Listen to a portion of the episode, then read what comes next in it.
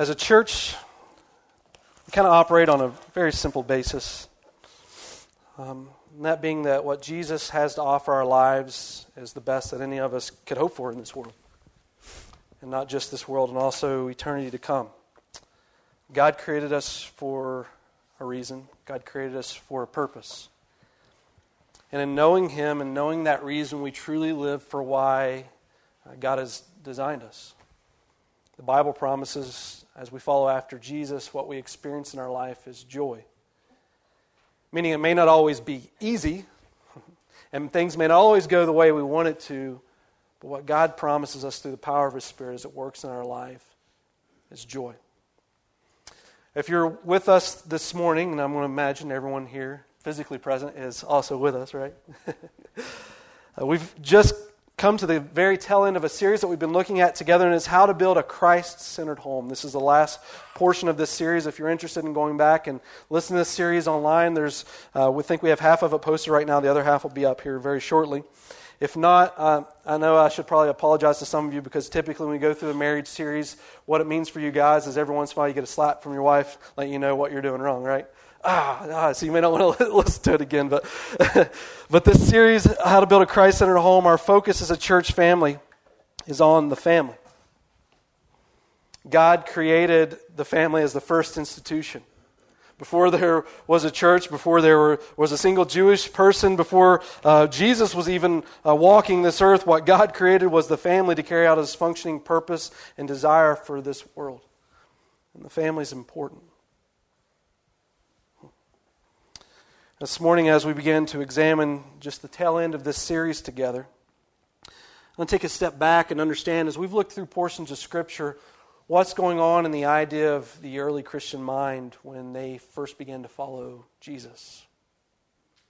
Christianity is really built on two simple principles if, if you've ever examined it yourself.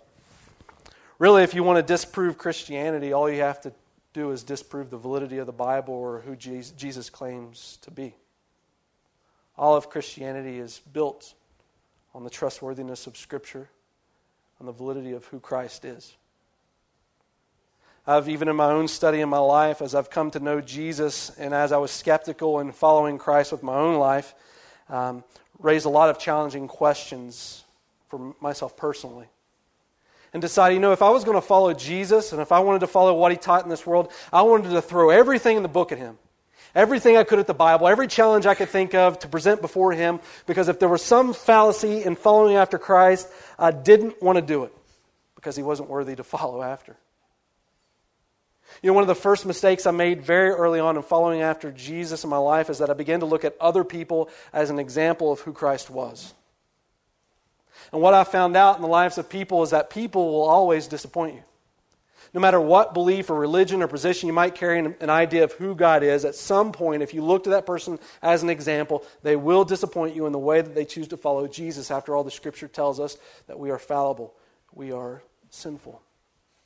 When I began to realize that, and I just started to following after Jesus with my own life, and I, and I started studying the scripture from, from my own life, not examining other people, and testing it to see whether it's true. The Bible even tells you to do that. Prove all things, hold fast to that which is good. What I found is that no matter what I threw at Christ, He always stood as a pillar to what I believed. Throughout history, you can even find various individuals who challenged belief and faith in Christ. People such as C.S. Lewis, who wrote the book Mere Christianity. Josh McDowell, writing a, his master's statement while he was going to, I believe, Michigan State University, challenging the validity of who Christ was as an agnostic or an atheist, went to disprove Jesus and Christianity, and yet he came out with this book called Evidence That Demands a Verdict and placed his faith in Christ. It's a, it's a very detailed book on how he came to trust in who Jesus was. All of Christianity is based on the trustworthiness of Scripture and Jesus. In the early church, many people came to know the Lord. In fact, in the book of Acts, it says at one particular point, over 3,000 people trusted in who Christ was. You can imagine the way that this faith in who Jesus was, the, the proclamation, if you could even imagine by these early disciples and apostles, followers of Jesus, saying, A dead man is walking. What a proclamation or even a statement. How absurd to even suggest such a thing that a man who died has risen from the grave. Giving their lives to say they saw a dead man walking. In the book of Corinthians, it even tells us that over 500 people at one point saw the resurrected Christ collectively together, validating his resurrection to the point that even the early apostles would say to, to one another, just, just ask so and so, check with the 500 witnesses, see that it's true. Jesus has risen from the grave. They referred to himself in the very beginning as followers of the way. Later, they received the name Christian. In the early first century, it was intended to be a derogatory remark, meaning a little Christ. By the beginning of the second century, the name Christian no longer carried with it a derogatory remark, but it became a name to, to be proclaimed by anyone who followed Jesus out of praise for what Christ had done in their life. And so today, as a church, we refer to ourselves, if we follow Jesus, as Christians, followers of Him. Jesus was their teacher, He was their leader, they were their, His students, He was their God. They were learning as they followed Jesus what it meant to have a godly life, what it meant to be a disciple of Him. And in so doing, what they began to recognize is as they followed Jesus, Jesus wasn't just changing their life, they were, He was changing the lives of those around Him as well. As they began to follow Jesus, they saw transformational power not happening just, just within their own heart and mind and the way that they chose to live life and the pursuits that they followed after. They, they began to notice that, that family and friends were seeing something powerfully happening with, within their lives and began to question who is this Jesus? What does this have to do with marriage and the family? Our kids have an answer. it was wrong. You know, at one point in ministry, the Christians began to, to look at themselves and their families, and they began to realize that though people came to know Jesus, not everyone did. Um, some people just didn't want to trust him. Some of the people who were going to church, noticing that God was changing their families, were also noticing that God wasn't changing every family. And so in the book of Corinth, written to the Apostle Paul and to the Apostle Peter, you'll find questions about what to do with your family when not everyone wants to follow after Jesus. They wrote to the Apostle Paul, the book of Corinthians is a book totally of all questions asking. What do we do in a scenario when we want to build a Christ centered home if not everyone's interested in following Jesus? You know, whether we're talking about being an unbeliever or simply someone in your family who trusted in Christ at one point but's not interested in following after him, what do we do in that situation? Both Paul and Peter answered that question within a couple passages of Scripture that we're going to look at this morning. Those passages come in 1 Corinthians and first, the book of 1 Peter. Paul deals with the practical side, your perspective, your attitude. Rightfully so, both Peter and Paul really only address the believer in this situation because it's the believer who's only interested in making the choice that Jesus wants for their family. In 1 Corinthians, Paul addresses the perspective or the attitude of the Christian. And in 1 Peter, Peter addresses the actions of the Christian. What should we do in that scenario? This morning, let me just start by simply asking the question as a family together if, if you find yourself in this boat, how should I view my marriage if my spouse does not follow Jesus? You know, the concern in early Corinth they had a lot of different religious practices happening within the city, a lot of different followings, religious rituals. Uh, I hate religion, but it was involved in that situation. And, and these religious rituals were in, intended to be an outward display to God that it was uh, some kind of cleansing perspective before God so God would find you acceptable. As if you eventually did enough that eventually God would look down on you from, from heaven and say, okay, I guess you've, you've done enough good works. You might be worthy of coming before my presence, so c- go ahead, come on up. And if you didn't involve yourself in all those good works, then what you, you were perceived as before God is defiled or unable to come before his presence, not worthy of standing before him. And the Corinthians in, in 1 Corinthians 7 were learning what it meant to follow after Jesus, how it's Jesus who does all the cleansing work, how it's Jesus who takes all away all your sins. But their concern still came for the family. What if, what if I'm following Jesus and no one else in my family is? If, is their presence around me going to defile me in my walk with God? And Paul simply answers this question with an emphatic no.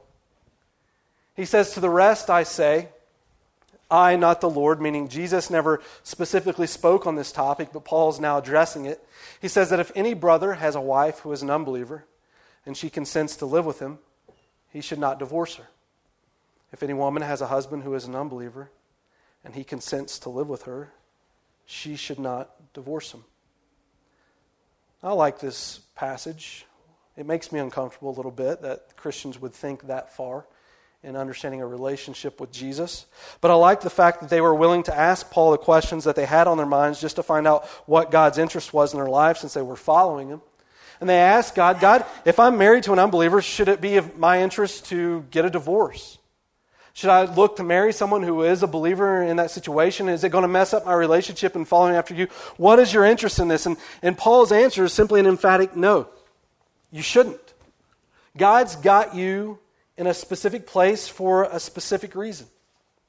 His first response in maybe verse 12 and 13 is if, if I'm in a, involved in a marriage and we don't see eye to eye on who Jesus is and following after him, the, the first response that Paul gives us in verse 12 and 13 on our perspective is just simply be committed. I think even in your first point I have as well, be content. You're exactly where God wants you. You know, something we've learned about marriage as we've studied together is that no matter where we are in our state with mar- in, a, in a marriage, it can be better. It can always grow and improve.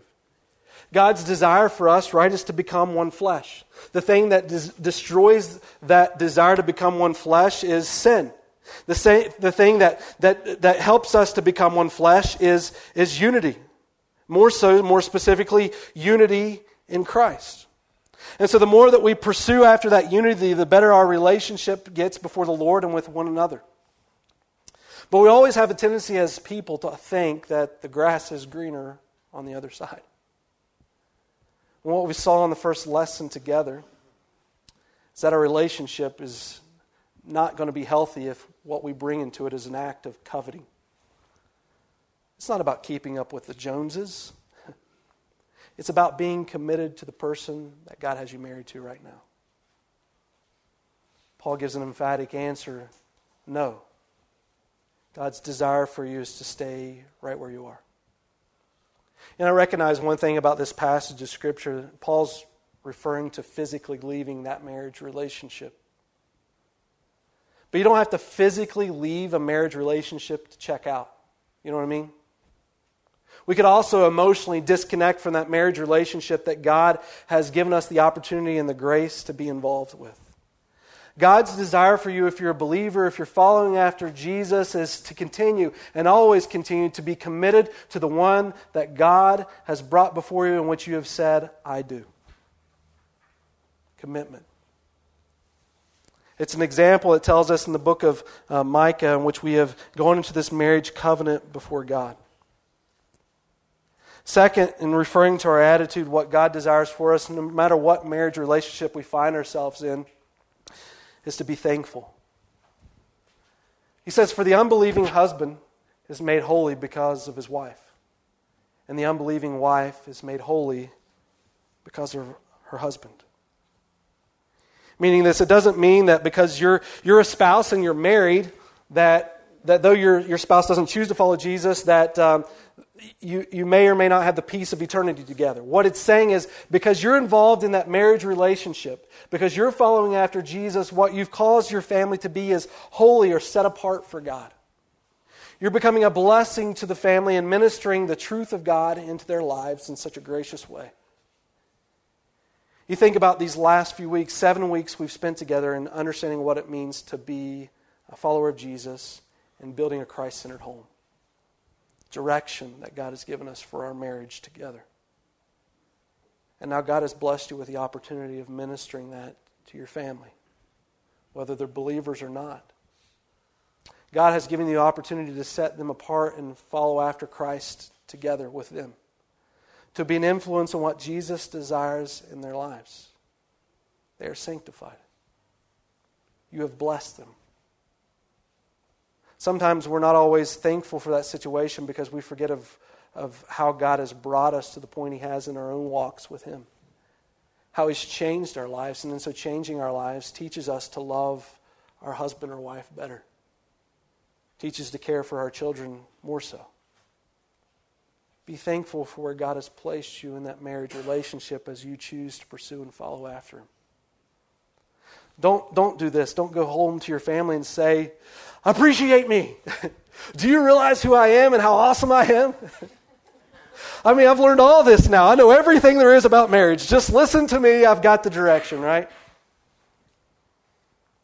What it's telling us in this passage of Scripture is because you follow Jesus, Jesus is giving you perspective and purpose. And because you understand what it means to follow Jesus, He's given direction to your marriage. And what He's bringing more than any, anything into that marriage is grace, love, and forgiveness through you. What a thankful position that should be as you think about how that helps and grows and nurtures your family closer to Christ, regardless of what they choose to do about Jesus. Be thankful. You're committed to what God has called you to in your marriage. You're thankful for what God has called you to. It tells us in the second half of 14b, if just think for a moment, if, if you weren't committed to your marriage relationship, if you weren't committed to your family, what would that bring? He says, For the unbelieving husband is made holy because of his wife, and the unbelieving wife is made holy because of her hus- husband. Otherwise, your children would, would be unclean, but as it is, they are holy. You have an opportunity like no other in the intimacy of that relationship to reflect Jesus. And I'm not just talking about shoving the gospel down people's throat and making Christ unappetizing. What I'm saying is a life that is changed because you know Jesus. How blessed that family is. And he says, if you were to leave that situation, Corinthians, if you were to talk about divorce, even utter that word, think about what that would mean to your family and to your children by pulling Jesus out of there. God is capable of working miracles in the life of your family by your presence. And God wants you to love them. Can you imagine for just a moment? You've come to know Christ. God is changing your life. And you want Christ to change the life of, of other people. And the first person you're interested in is your spouse. You think about for a moment, you loved your spouse. You loved your spouse so dearly enough that you married them. You loved your spouse so dearly that you have committed your entire life to them.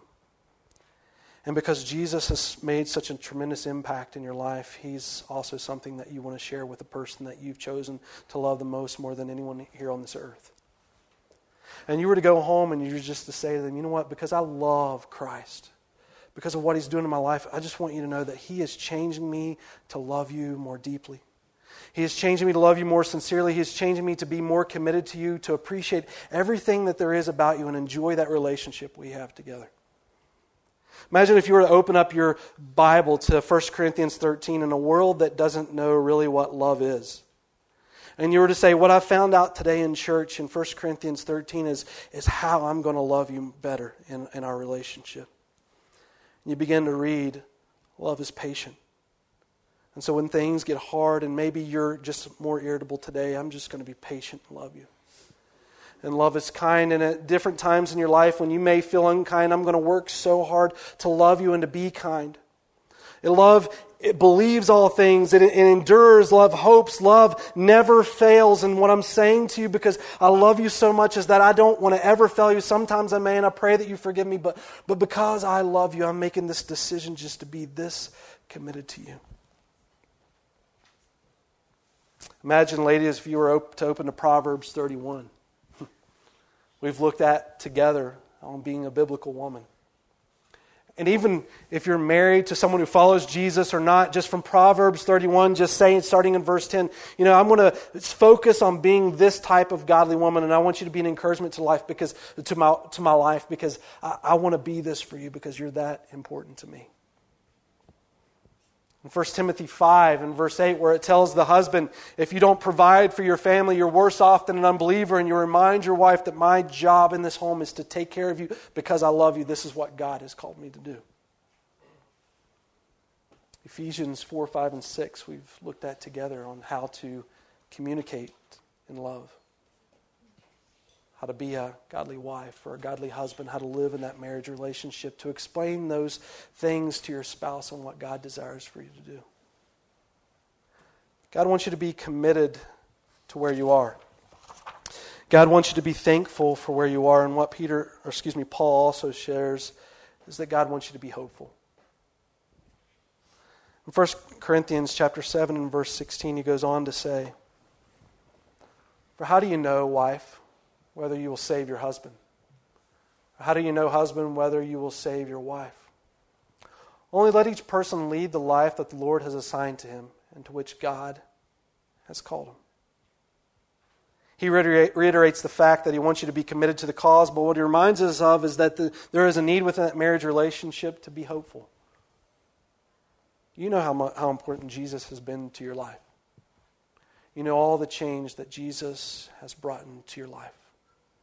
And more than anything I know, as you've come to know him, what you desire is for your spouse to know him as well. I do too.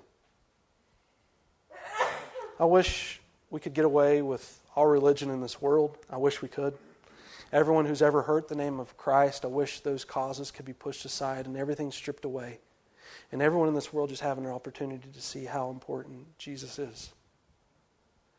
And Paul reminds us in those situations, sometimes when it seems hard, and sometimes when, when your heart aches for your spouse, and sometimes when you want nothing more than for them to have that hope that you have, don't, don't lose that hopeful thinking. As Paul says, as you follow after the Lord, as you're committed to your spouse, as you love them the way that God desires, you never know what the Lord might do. And so this morning we just stop and pause where Paul has spoken in 1 Corinthians and we just ask ourselves, how's your attitude in your marriage relationship? Do you need a little extra encouragement to be hopeful in the Lord? Do you need to be reminded of the commitment that you've made and God's desire for you to continue to be committed and to carry an attitude of thankfulness for where God has brought you into that marriage relationship because knowing Jesus has brought so much more blessing, not only into your life, but in how you love and appreciate your spouse in this world? Second, Peter begins to address. He doesn't just focus on your attitude, what he also focuses on is the actions. How do you share Jesus with your spouse? You have an attitude and wanting to carry Jesus to your spouse, the attitude and perspective that you should have with your marriage. But maybe more importantly, the question we should ask ourselves this morning is how can we share what Christ is doing in our lives and who Jesus is with our spouse if they've chosen not maybe to follow after him? Or even if they're in a position where they don't want to follow him, though they've known him. Peter addresses the wife in 1 Peter 3 and verse 1. He says, Likewise, wives, be subject to your own husbands, so that even if some do not obey the word, they may be won without a word by the conduct of their wives. Ladies, can I tell you something this morning? And you may not always grasp this or may not completely understand it. I'm just going to give you a fact, and we're just going to run with it today. Um, your husband needs your respect. Men tend to think in areas of respect as people. There was a there was a survey done by this man named Eugene Garrix. He was a he was a counselor, and a, he specifically recently done a marriage counseling seminar. It's called Love and Respect, and within that seminar, he was he was asked or went to uh, before a few hundred men and asked them, guys, if if you were to live in a home and to be married, would you rather live in a home with no respect and all love or no love and all respect? And nearly 90% of the men responded that if they had to choose between the two, they would choose a home of respect without love rather than a home of love without respect. Respect is important to a man. Men fight for it. Right? We even use the comparison together when a, if a military man came forward this morning, we were to stand him before the church, the first thing the ladies, now uh, well, the first thing the ladies would know as the men came forward is how cute probably this guy looked in his uniform, right? Oh, look at that. He looks so nice in his uniform. First thing guys would notice is his rank. I mean, guys are always checking out badge, how many stripes, how many stars, who is this guy, how high up is he, how important is he, what is his position? Because based on his position, there is a level of respect that comes with it. I mean, even down to the animal kingdom, you can see this. The lion and his pride, right? When you hunt deer, you know there's a group of doe running around somewhere, there is a buck. But there's only one buck because there's only one king in that castle, right? There is a level of respect that plays out even down to the animal kingdom in the area of men. Notice what he says to ladies in this passage of Scripture. Ladies, if you're interested in sharing Christ with your spouse, it's not what you say. It's not about what you say. It's about what you do. In the last line, it says, They may be won without a word by the conduct of their wives. You know, we begin to notice something about men as we get older, even when they're young. We're not typically people who like to express our emotions and carry on long, in depth conversations, right? I know even in our own house, Stace and I like to laugh about that. I'll get on the phone with my dad. Three minutes later, the phone will be over. Phone conversation will be over. She'll get on the phone with her parents. Three hours later, she's still going, right? And she'll wonder, how in the world do you have a three minute conversation with your dad? What did you talk about? It's simple. We start off with the weather, we end with the golf game, and we're done, right? every, every father shares with his son how the weather's going. We find out, you know, there's snow here, there's not snow here. You could have got on the internet and found that out, but hey, it's good. Love you, love you, goodbye. We're people of little conversation, right? We don't always like to express our emotions. I tend to think a lot of ways we're a lot like that character on Spock. That must be why so many guys watch Star Trek. Spock was an emotionally disattached individual, right? Our goal sometimes is to talk with as least words as possible to get to the main objective in which we're discussing in order to accomplish a specific purpose to be done to go back to sitting in silence again, right? You think just like Spock. I don't know how Spock talks, but I know it's always short and emotionless, right? I mean, how many of you ladies have ever been sitting at home and the guy comes home and all of a sudden you're, you're, you're making dinner or something, you're watching television, he turns in, he just tr- turns off the TV and says, You ask him, What do you want to do today, honey? He says, There's nothing more interesting to me today than just let's talk. Let's explore. let's go deep with our emotions. Let's discuss what you've experienced today. Let's have fun together. Let's conversate, right? That doesn't happen with guys. And the older they get, the less they talk, right? if we could have entire conversations with the word yes, no, and the occasional grunt, guys would do it. We do. Even from a young age, we're making machine gun noises as a little girl plays house talking to her family, right? Every guy in this world may not know how to carry a good conversation, but I guarantee every guy in this room knows whether or not he can belch, belch the alphabet, right? At some point in your life, you've attempted it, right, guys? Guys are not creatures of conversation, typically. And so it says to the ladies in 1 Peter chapter 3 and verse 1 if you're interested in sharing Christ with your husband, the thing that's going to speak louder than words to him is a life that displays it. Men typically, if they talk, choose to talk to achieve a goal or a purpose, an objective. They don't talk to go through an emotional experience, but just for a purpose. And when that purpose is accomplished, conversation over.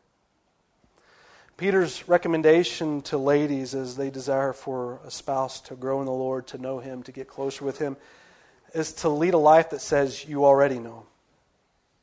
He goes on to explain a little bit further. I love the details of Peter because when he talks to the women, he goes into detail. When he talks to the men, it's just in a sentence you're going to see in just a minute. He says in verse 2 when they see your respectful and pure conduct, do not let your adorning be external. The braiding of hair, putting on of gold or jewelry, or the clothing you wear. But let your adorning be the hidden person of the heart with the imperishable beauty of a gentle and quiet spirit, which in God's sight is very precious. I'm going to stop for just a second and say, ladies, what he's saying is don't, don't He's not saying dress nasty, okay? your, your husband married you. One of the things he loves about you is that you, you look beautiful every day, okay? So he's not saying start dressing trashy. What, he, what he's saying is let's not make it about religious things.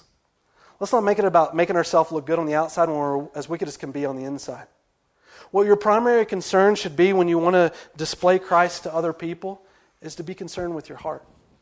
No one wants to listen to the words that you have to say if it's not changing the way that you're living. And so he's sharing with the, the ladies to, to adorn themselves, starting with their heart. He goes on to say, For this is how the holy women who hoped in God used to adorn themselves by submitting to their own husbands as Sarah obeyed Abraham, calling him Lord. And you are her children, if you do good and do not fear anything that is frightening. I've underlined calling him Lord, and I just wanted to do this as a warning to guys. Um, you can try this at home, I guess, if you want, but um, I'm, I'm, sure your ladies aren't going to take to this, uh, calling, calling you Lord, right? it's probably not a good idea. That might end up in a disaster very quickly. I once met a guy who read this portion of the Bible. I think it must be the only portion of the Bible he ever read because he actually had his family refer to him as Lord. I don't, I don't know um, what planet he was from. I don't know how long that marriage is going to last. But um, that's, that's not exactly what Scripture is saying here. God doesn't desire for you to call, uh, to have your spouse call you Lord. What Sarah is doing to Abraham is she's referring to Abraham in a term of endearment. Just a simple term of the time that showed respect. In fact, if you go through Scripture, you'll see Abraham even use that term of endearment and a term of respect at particular points in his life. Abraham or Sarah, excuse me, through that one word is showing reverence to her husband and the desire to just want to want to help him, to serve him, to submit to him, and whatever God uh, desires for her life. Simple question is this, based on this passage of Scripture: What kind of home does your husband come to each and every day? What's your home life like? Proverbs tells us in chapter 27 and verse 15 that uh, the dripping faucet is similar to a nagging wife. Is your husband happy to get home and be in front of your presence because of your desire just to give yourself to him, to love him, to respect him, to appreciate him? Or is he the kind of man who just wants to avoid home, who wants to stay at work longer and longer each and every day because uh, it's more pleasant for him to be at work and doing his job than to enter into his home because his, his wife isn't a lady who carries respect for him? She actually becomes a woman who nags him. Proverbs 12 says this An excellent wife is the crown of her husband, but she who brings shame is like rottenness in his bones. We've said together that a man can't live with a quarrelsome wife. He can't live with a nagging wife. See, God has called him to the headship of the home, to be the leader of the home, to be responsible the home. God's holding him accountable for the way he leads his home. And if his wife is a lady who carries no respect but lots of nagging for him, his choices are to fight her and look like a bully, or to cower and look like a spineless man. He can't win in that predicament. And what Peter's saying to the believers here is that your life, the way that you choose to live, is the greatest example that you can present before your husband. Married ladies, I'm going to give you a reference. If you want your husband just running home from work later for the rest of his life, Proverbs chapter 5, verse 15 and 20. We'll say, go home, read that a little bit later. Guarantee for the next month, he'll be at home early from work every day. So, Proverbs 5, 15 and 20. I'm not going to read it now, but you can look at it later. what becomes unappetizing to a man, especially in this situation, we talk about the nagging wife being unappealing to him. It also becomes a wife who typically just nags with the gospel. You know what I mean by that? I know when I first became a Christian, the Bible says at the very last verse of Matthew chapter 28 verse 19 20, go into all the world and preach the gospel, right? I had no idea exactly how to do that. I had no idea what the best way to do that was. And so my first attempts at doing this was find someone and run up to them and just share the gospel real quick and run away real quick because it's embarrassing. I have no idea what I'm saying and it makes me feel uncomfortable. That was the first impression. And so what I was doing is giving somebody just some jam it gospel pill shot of just look how important Jesus is. And I walk away and then they, they were displeased with my approach and I was wondering why in the world they didn't want to know the Lord, right? There is something about the way that you represent Jesus in this world that is a sweet savor to the people around you. You know, one thing your husband will not want to turn off in this world is a wife who is pleasant and a wife who loves him and cares for him. The one thing that he will want to turn off is someone who continues to nag him regardless of what it is, especially if it has to do with the gospel. There was a lady who went to a counselor because she was experiencing problems in their marriage.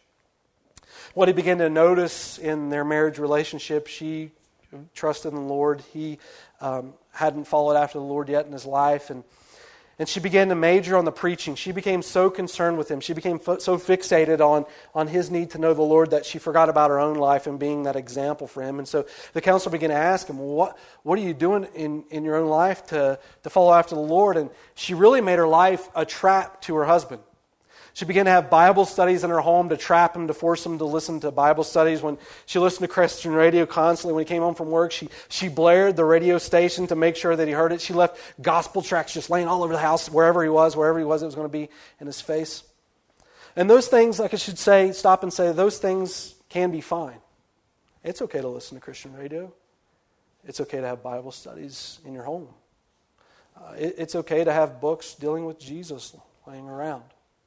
What it's not okay to do is to present those things and shove them in people's faces when it's not natural to your own life. As she chose to follow after the Lord with her life, as she chose to be an example for God in her life, those things would have naturally flown in her own position as she followed after Jesus. what Paul says to us and what Peter said to us this morning, as ladies in this predicament, regardless of any choice that any, anyone in your family might make, it's important for you just to follow Jesus. You don't follow him for the purpose of other people to follow him. You follow him because that's what God's called you to do, as you have chosen to follow after him with your life. Just follow Jesus. Be concerned with your heart. Be concerned with your character. Be concerned with your choices. Be concerned with your actions, regardless of what someone else may choose to do.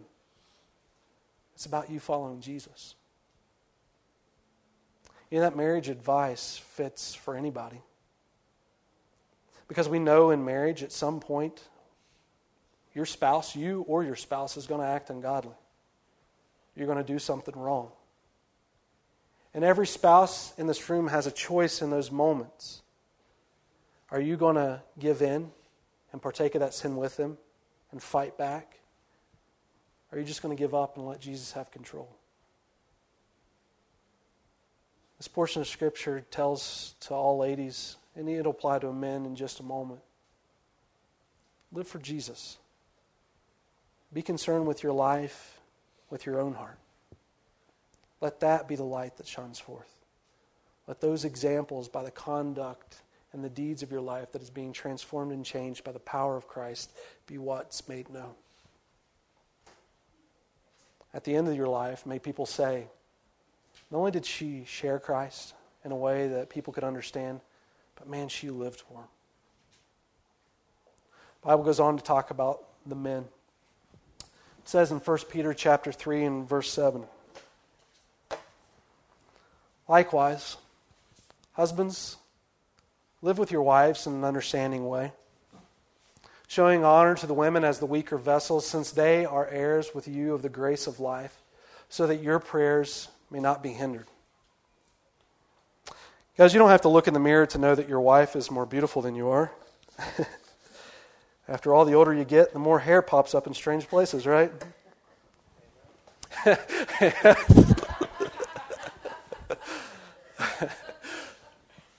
what he's talking about in this passage of Scripture, he refers to women as weaker vessels. He's not saying women are lower than men because he goes on to say, since they are heirs of the grace of life.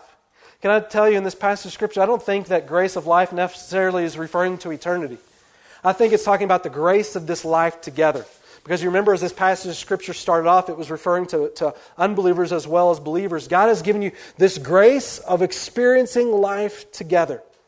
And what God desires for you to do is to adorn her as a weaker vessel. And it carries this, this image uh, in our life. Though we are equal, we are different the way that God has designed your wife. As much like uh, uh, an ornate item within your home in which you place as the centerpiece of decoration to either your living room or to your kitchen. You think about an expensive vase or a chandelier that often hangs in homes. When you come into that home, it is the centerpiece of beauty. It is elegant, but it is gentle. And he's telling to the gentleman in this passage of Scripture, guys, treat your women in that way. Treat your wife in that way. Show that kind of concern and respect for her. She is the gentle, beautiful, artistic masterpiece of your home. And the opportunity and the desire for God's uh, call in your life is to appreciate what she's bringing to you and to your family. How do you appreciate that time? She's the grace of life with you. May I suggest something? Turn off your TV, sit down and say, let's talk. now, knowing, knowing that men typically talk for an objective or purpose, let me give you a cheap great idea. Go on a walk. All right? You go on a walk together. You think as a man in your head, we have a goal, an objective. It's to start here, to end here. Let's go on this walk. Come on, let's do it, and take off together, okay? And along the way, she's going to start talking to you. The whole time you've gotten a goal objective to get back to your destination, but you can begin to enjoy that conversation with your spouse as well. I can say this because the Burnhams aren't here anymore, but one of the things I really appreciate about watching them, if you ever had the opportunity to watch just their marriage, every day in the evening, Tom and Cheryl would leave their home and go on a walk together. Some of you who live in that neighborhood probably saw them. Tom probably wasn't interested. He's not a conversating kind of guy, was he? He's a quiet guy. But what he was doing was taking the time to appreciate his wife as a weaker vessel, as an artistic, beautiful form in his home. God's desire for you is to appreciate who God has given you in your home. Notice what he says in the very end of this passage of Scripture. If you're interested in following after Christ in your life, one of the things that should be remarkably a part of that life is communicating with God. After all, it's how relationships grow. People are always changing. Unless we're engaged in conversations growing together, we'll grow apart. And what God says in this passage of Scripture, if you're following after me, if we're in a relationship together, you're interested in me being your Lord and you following, following me with your life, He says, um, listen to your wives Treat them with respect as heirs to the grace of life. And here's why so that your prayers won't be hindered. God's saying to men, men, I'm not interested in listening to you unless you're interested in listening to your wife. That's how important your marriage relationship is to me. That's how important your experiences that your wife's going through and the need to connect with you is to me. Your wife already knows this. That's why she continues to come before you and have conversations, and sometimes you blow her off, not willing to go any, any deeper and just stay on the surface level with conversation with her. But God is telling to us men, because we have the tendency to do this sometimes, is to neglect her and her needs in, in her life and not present Jesus in the way that loves her for the way that she is designed. And the most important thing that we can choose to do to people, oftentimes what we do is that we love people the way that we want to be loved. As women, we enjoy conversation with one another, talking about emotional experiences and, and what we enjoy in life together and, and just having that time. Uh, if, if you want a good scenario to go through, go to the ladies' group where there's 20 ladies listening, or 20 ladies in a, in a group together, and there's 20 conversations going on all across one another, and each of them knows what the other one's saying. I don't know how it happens, but, but ladies uh, tend to love you the way that they desire to be loved. And women, we tend to love our husbands the way, I'm talking like I'm a lady, the way that they desire to be loved. So, so we need to rewire our thinking sometimes to love men the way that they desire to be loved. Husbands, love your wife the way that she desires to be loved. Jesus is warning to you through Peter so that your prayers will not be hindered. Your relationship with God will continue to grow. Let me ask you guys Did you date your wife to marry her? Or did you marry your wife to date her? That was good, wasn't it? Think about it for a second. It went over some of the guys' heads, so let me repeat it again. guys, did you date your wife to marry her? Or did you marry your wife to date her? See, because I think that she may have been duped into the idea or the experience that when you were dating together before you married, that that relationship and your enjoyment and her and everything that she brought into your dating world was going to continue into marriage. But once you got settled down, you forgot what it meant to date your wife and be concerned for her as the weaker vessel. Guilty, right?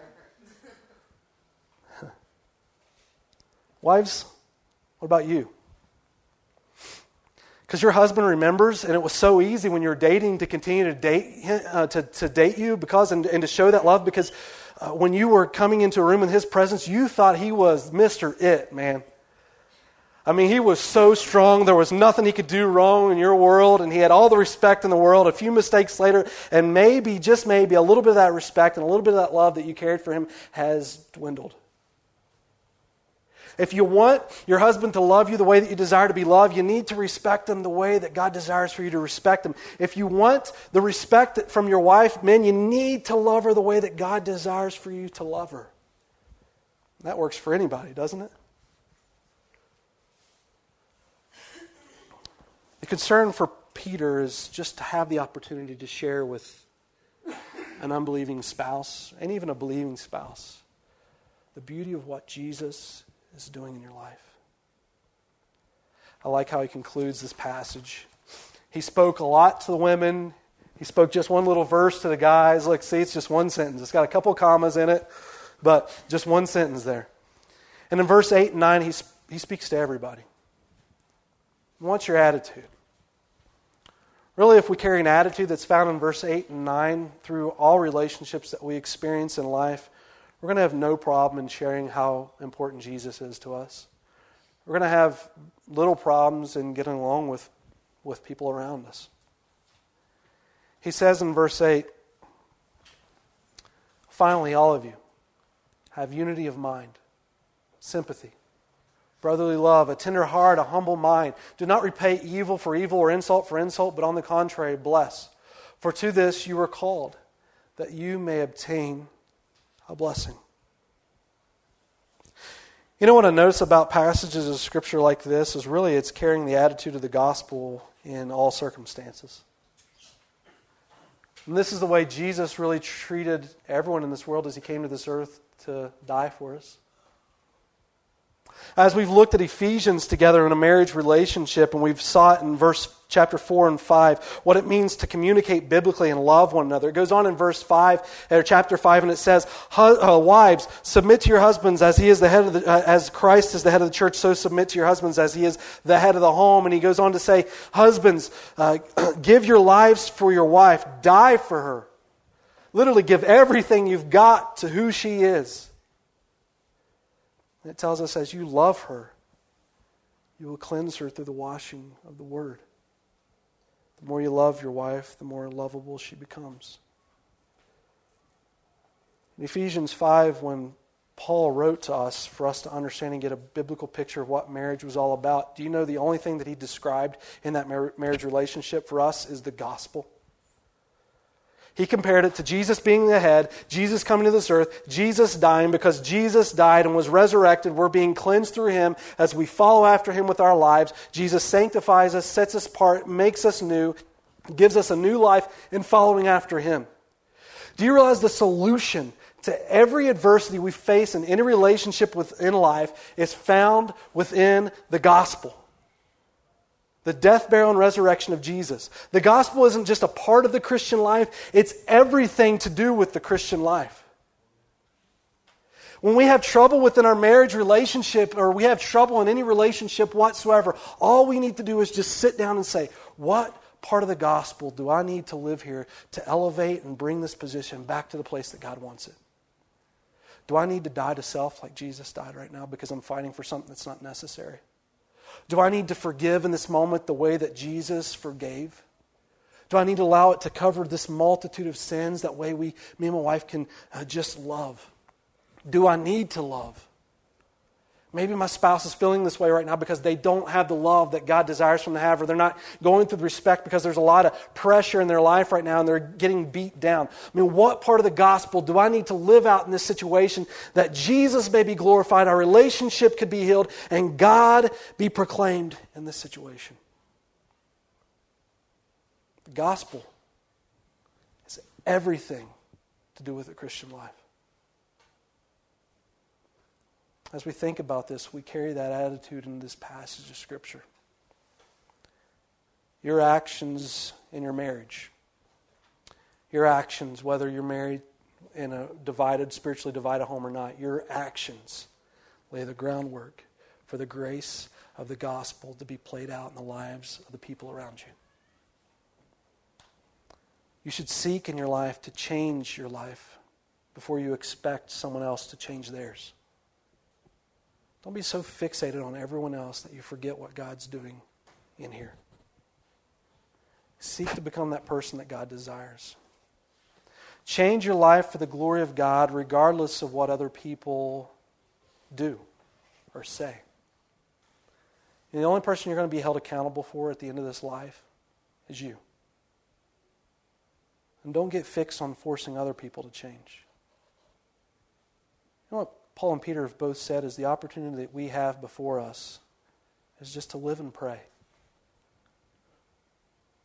Live the life that God has called you and pray as if everything depended on it. There's a story about a man and a wife who were going through some trouble in their marriage, and the husband was reluctant to go to counseling with the wife. That's very important, right?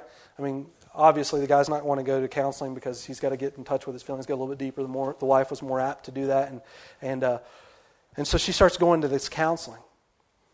And she comes home, and he notices things are different. And all of a sudden, one day, without his wife, he just shows up in the counselor's office.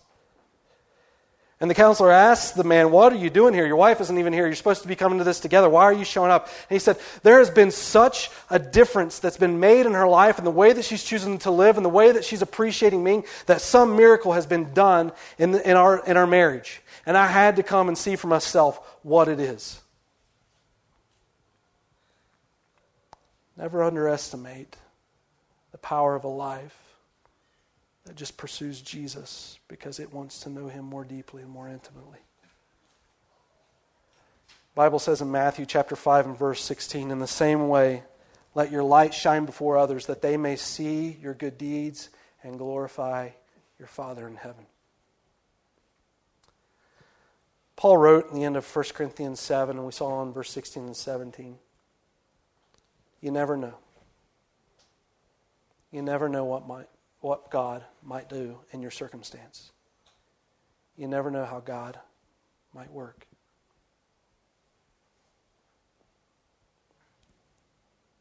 Are you content with where God has you? Committed to that cause, thankful for being everything that God has called you to be for the sake of your loved ones around you.